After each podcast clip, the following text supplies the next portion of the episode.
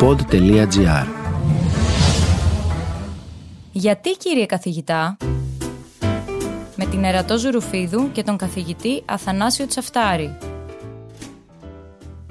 Όλοι έχουμε κάνει εικασίες για το μέλλον που μπορεί να φέρουν οι γενετικές τροποποιήσεις. Εφιαλτικά σενάριο που στις αναπτυσσόμενες χώρες θα προτιμούν να κάνουν μόνο αγόρια και στη Δύση όλοι θα επιλέγουν ξανθά παιδιά με γαλάζια μάτια. Με αποτέλεσμα το ανθρώπινο είδος να παρομοιάζει όσο περνάει ο καιρός τα παιδιά από την ταινία «Η πόλη των καταραμένων». Τώρα που έχει γεννηθεί λοιπόν το μοσχαράκι κόσμος, που παράγει κατά 75% αρσενικούς απογόνους, μήπως είμαστε πιο κοντά από ποτέ σε αυτά τα σενάρια;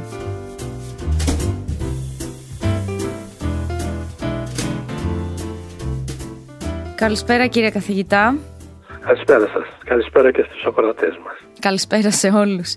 Λοιπόν, σήμερα θα ήθελα να συνεχίσουμε λίγο μια κουβέντα που κάπως ξεκινήσαμε την προηγούμενη φορά που μιλήσαμε έτσι για τα γενετικά τροποποιημένα τρόφιμα και φυτά και όλα αυτά. Αναφερθήκαμε... μεταλλαγμένα όπως τα είχες πει.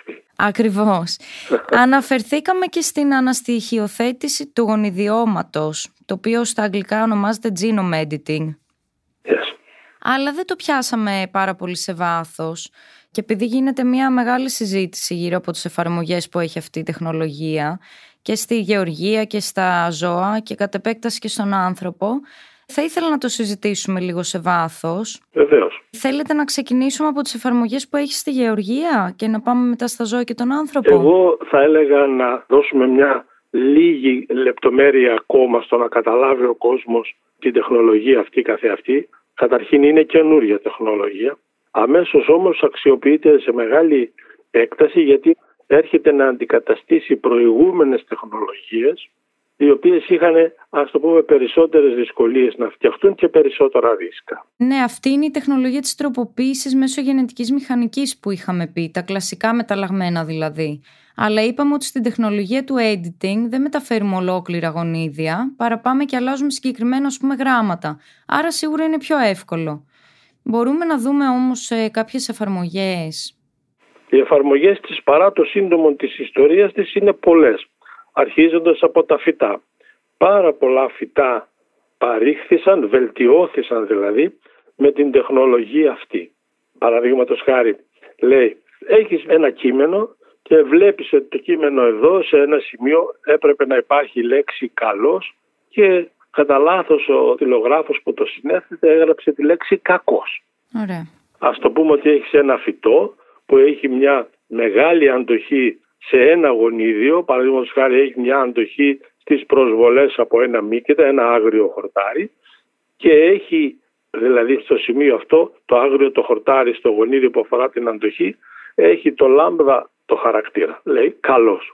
Και έχει στη βελτιωμένη ποικιλία σταριού η οποία βελτιώθηκε για όλους τους χαρακτήρες, να αποδίδει πολύ, να μην πλαγιάζει, να είναι κοντή, να δίνει εξαιρετικής ποιότητας στάρι για να γίνεται καλό ψωμί κλπ. κλπ ή χωρίς γλουτένι και ούτω καθεξής. Τα έχει όλα τα καλά, 99,999, όμως αυτό το γονίδιο που της δίνει αντοχή στον μύκητα, το πούμε, της κορίασης ναι. των σιτηρών.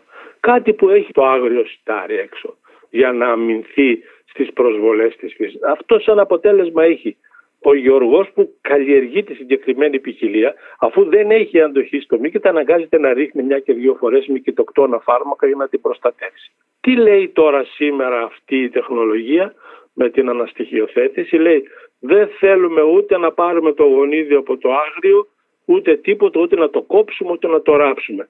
Την πληροφορία μόνο θέλουμε. Θέλουμε να ξέρουμε ότι στο σημείο αυτό το άγριο έχει λάμδα και η καλλιεργούμενη ποικιλία έχει κάπα. Μόνο την πληροφορία παίρνουμε από το άγριο, τίποτα άλλο, μετά το παραπετάμε. Ωραία. Πηγαίνουμε λοιπόν στο καλλιεργούμενο στάρι και με μια τσιμπίδα μπαίνει κανείς μέσα και αλλάζει το κάπα σε λάμδα, δεν μεταφέρει τίποτα και έτσι έχει μια ποικιλία ανθεκτική στο μύκητα και ο Γιώργος απαλλάσσεται από τους ψεκασμούς με μυκητοκτόνα, όπως απαλλάσσεται και η φύση και ο καταναλωτής με τα υπολείμματα κλπ. Ωραία, οπότε τώρα δώσαμε ένα παράδειγμα στα φυτά για να καταλάβει και ο κόσμος ακριβώς τι είναι αυτή η τεχνολογία. Έτσι ακριβώς, την είδαμε στην πιο απλή της μορφή. Ναι. Ας τη δούμε σε μια πιο, ας το πούμε, πολυπλοκότερη μορφή. Πώς μπορεί να χρησιμοποιηθεί και για ποιους λόγους μπορεί να χρησιμοποιηθεί σε ένα ζώο ας πούμε αυτή η τεχνολογία; Πραγματικά ένα τέτοιο μοσχαράκι γεννήθηκε, το ονομάσανε μάλιστα κόσμος. Είχα γράψει λίγο καιρό πριν ένα άρθρο «Η γέννηση του κόσμος φέρνει τον κόσμο ανάποδα βέβαια» διότι πού στόχευαν οι τεχνολογίες αυτές, στόχευαν στο να επηρεάσουν το φύλλο του μοσχαριού, δηλαδή αν θα είναι αρσενικό ή θηλυκό. Αντιλαμβάνεστε ότι η κτηνοτροφική αγελαδοτροφία που σκοπεύει στο να παράξει γάλα, είναι αγαλακτοπαραγωγική ας το πούμε μονάδα. Θέλει θηλυκά, ναι, θέλει θηλυκά μοσχάρια. Φυσικά. Αντιθέτως, αν μια μονάδα κάνει πάχυνση ζώων, Μοιάζεται δηλαδή για τους απογόνους που έχουν καλούς μυς και καλό κρέας κλπ. Θα νοιάζεται τα μοσχαράκια όλα να είναι αρσενικά. Μάλιστα. Επομένως, αν καταφέρει μια μονάδα να το κάνει με έναν τρόπο όλα τα μοσχαράκια της να είναι θηλυκά, τότε 100% των μοσχαριών τους θα αξιοποιούνται, ενώ τώρα αξιοποιούνται 50%. Και πώς το καταφέρνουν αυτό, τι πειράζουν; Σας θυμίζω ότι το αρσενικό φύλλο ορίζει το φύλλο των απογόνων. Όταν δηλαδή γίνεται η γονιμοποίηση και στον άνθρωπο ισχύει αυτό, η γυναίκα έχει δύο χ χρωμοσώματα, άρα όλα τα οάρια της έχουν από ένα χ.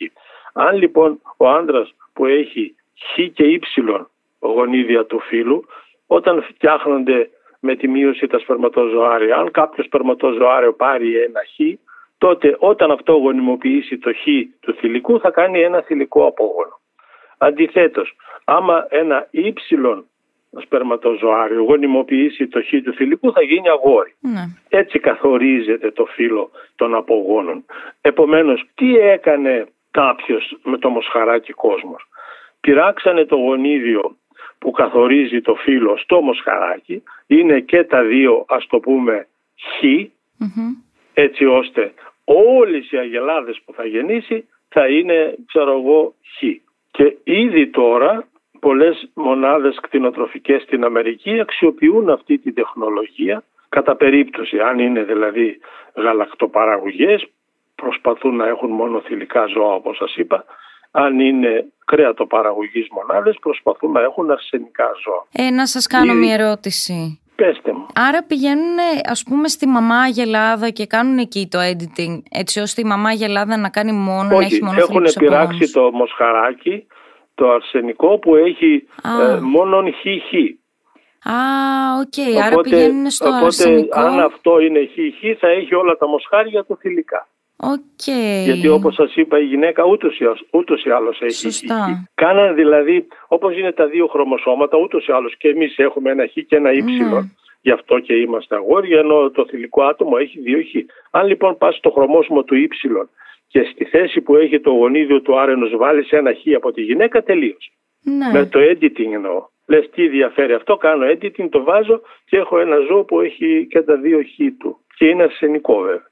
Okay. Επομένως παράγει μόνο χ σπερματοζωάρια, άρα όλοι οι απόγονοι του θα είναι θηλυκοί. Κοιτάξτε, δεν θα Τώρα... σας πω ψέματα, νιώθω λίγο άβολα με αυτό το πράγμα. Ναι, έτσι είναι, έτσι είναι, αλλά από την άλλη μεριά ο κτηνοτρόφος που πετάει ας πούμε τα μισά του ζώα Μα γιατί, να μην τα ανταλλάξει με έναν άλλον ο οποίος ενώ γιατί να μην βρεθούν δύο κτηνοτρόφοι και να σωστό, πούνε ότι εγώ σου δίνω τα αρσενικά και εσύ μου δίνεις τα Αυτό λέω να πει δηλαδή πάρε από μένα τα αρσενικά μου και δώσ' μου τα θηλυκά σου ναι. έτσι ώστε να κάνουμε πάχυνση ή ο ίδιος να έχει δύο μονάδες. Εν πάση περιπτώσει ε, η τεχνολογία αυτή ήδη αξιοποιείται ναι. κατά κόρον τόσο στην Αμερική όσο και στο Μεξικό και στη Βραζιλία που έχουν τέτοιες μεγάλες, μεγάλες μονάδες, ναι. μονάδες.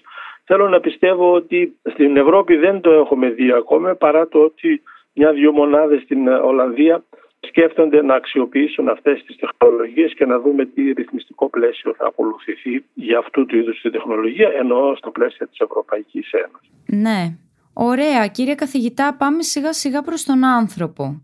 Από τα φυτά πήγαμε στις αγελάδες. Αντιλαμβάνεστε ότι η τεχνολογία όπως εξελίχθηκε σε αυτά τα ζώα δεν απέχει πολύ στο να αρχίζει να πειράζει κάποιος το γενετικό υλικό του ανθρώπου πλέον. Ναι, ακριβώς. Και να αρχίζει να λέει «Α, τώρα εγώ έχω δύο αγόρια, θα ήθελα να κάνω και ένα κορίτσι και για να το σιγουρέψω πάω και κάνω αυτό».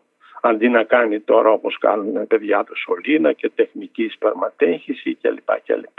Επομένως θα δούμε τέτοιες καταστάσεις και μάλιστα πριν καλά καλά ας πούμε στεγνώσει η μελάνη καθώς ε, γράφαμε αυτού του είδους τα θέματα και τα ερωτήματα και τα προβλήματα που θα δημιουργηθούν ένας Κινέζος Χ το λέγανε H-E Χ απεφάσισε να κάνει genome editing ε, στη γυναίκα του έτσι ώστε να γεννήσει παιδιά τα οποία θα έχουν το γονίδιο αντοχής στο AIDS. Δεν θα κολλούν δηλαδή ποτέ AIDS. Φοβισμένος ίσως τότε με τη διάδοση του AIDS είπε χωρίς να ρωτήσει κανέναν αυτό τώρα μας βάζει σε ένα άλλο μεγάλο κανάλι μπροστά μας.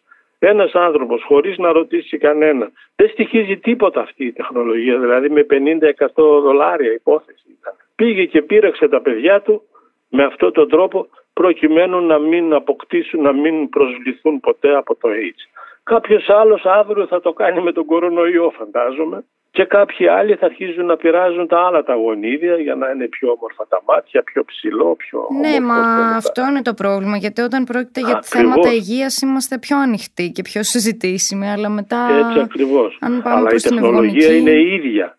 Ναι. Είναι ίδια. Με τον ίδιο τρόπο που θα πείραζες να διορθώσω ή να θεραπεύσω το AIDS ας πούμε σε ένα παιδί και να το δώσω ένα προσδόκιμο ζωής και μια ποιότητα ζωής ικανοποιητική το κάνει ο άλλος για να αλλάξει το φύλλο ή τα μάτια, τα χρώματα και το ύψος και να το κάνει πιο όμορφο και το δέρμα και ούτω καθεξής, δηλαδή αστείωτητες. Ε... Παρ' όλα αυτά, βλέποντας τι λεφτά ξοδεύει ο κόσμος για αυτά τα θέματα στο cosmetics, ε, ναι. δεν το βρίσκω παράξενο ότι θα το ξοδέψει κάποιος να το κάνει. Αυτό όμως, ε, Ερατό, πρέπει να το τονίσουμε γιατί μας βάζει μπροστά σε ε, μια από τις πιο γιγάντιες προκλήσεις που έχει η κοινωνία μας μπροστά μας. Δηλαδή έχουμε μπροστά μας 4-5 μεγάλα προβλήματα. Μιλήσαμε μαζί για την κλιματική αλλαγή. Ναι. Μιλήσαμε μαζί για το παγκόσμιο πρόβλημα της δημογραφικής γύρανσης και της δημογραφικής έκρηξης κλπ. κλπ μιλήσαμε μαζί για τις τεχνολογικές εξελίξεις και μιλάμε και τώρα. Επομένως μιλούμε για παγκόσμια προβλήματα σαν το σημερινό που είναι μια τεχνολογική εξέλιξη τα οποία όμως καλούνται να αντιμετωπίσουν τα κράτη κομματιασμένα, ψηφίδες όπου ο νόμος τους ισχύει στα σύνορά τους. Δεν ισχύει παραπέρα. Ο Κινέζος από τη στιγμή που η Κινέζικη κυβέρνηση τον είπε okay, το έκανε χωρίς να ναι. ρωτήσει εμένα στην Ελλάδα είτε εσένα στην Αμερική ή οπουδήποτε αλλού. Επομένως αυτό που θα κάνει βέβαια εάν ξεφύγει όπως και τότε με τα μεταλλαγμένα κλπ ή οτιδήποτε άλλο εάν ξεφύγει μπορεί να έχει αρνητικές επιπτώσεις στο σύνολο του περιβάλλοντος. Ναι, στο σύνολο... είχαμε δώσει Άρα... και το παράδειγμα με το καλαμπόκι στο προηγούμενο επεισόδιο. Επανερχόμαστε ξανά στην πιο μεγάλη πρόκληση που έχει μπροστά η ανθρωπότητα δηλαδή πρέπει να αντιμετωπίσουμε παγκόσμια προβλήματα με έναν τρόπο παγκόσμιο. Μαθάνε μια παγκόσμια επιτροπή, μαθάνε σε επίπεδο Οργανισμού Ηνωμένων Εθνών κλπ. Δεν πρέπει να αφήσουμε την τύχη μας όμως μεμονωμένα μέσα στα σύνορα ενός κράτους που στα σύνορα της Κίνας ο Ιξ Τσαφτάρης δεν έχει κανένα λέγει. Αλλά αυτά πιστεύω θα πρέπει να τα βάλουμε κάτω και να τα λύσουμε σε παγκόσμιο επίπεδο. Αυτή είναι για μένα μια μεγάλη πρόκληση της κοινωνίας μας σήμερα. Μάλιστα, άρα βλέπουμε ότι στην κορυφή της πυραμίδας των προκλήσεων είναι η πρόκληση της κοινή συνεννόησης ας πούμε. Βεβαίως. Αν το λύσουμε αυτό νομίζω ότι θα αντιμετωπίσουμε με καλύτερο και ασφαλέστερο τρόπο τις παρακάτω προκλήσεις που είχαμε προ αναφέρει και συζητήσαμε και μαζί. Ναι, ωραία. Κύριε καθηγητά θα ήθελα να κλείσουμε έτσι με αυτό το μήνυμα ας πούμε συνεργασίας. Ωραία. Σας ευχαριστώ και πάλι για την πρόσκληση. Και εγώ σας ευχαριστώ πολύ. Καλή συνέχεια. Ακούσατε το podcast «Γιατί κυρία καθηγητά» με την Ερατό Ζουρουφίδου και τον καθηγητή γενετικής και πρώην Υπουργό Αγροτικής Ανάπτυξης και Τροφίμων Αθανάσιο Τσαφτάρη. Αναζητήστε όλα τα επεισόδια της σειράς στο pod.gr, Spotify, Google Podcasts, Apple Podcasts ή σε όποια άλλη πλατφόρμα ακούτε podcast από το κινητό σας.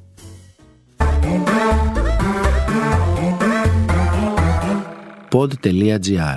Το καλό να ακούγεται.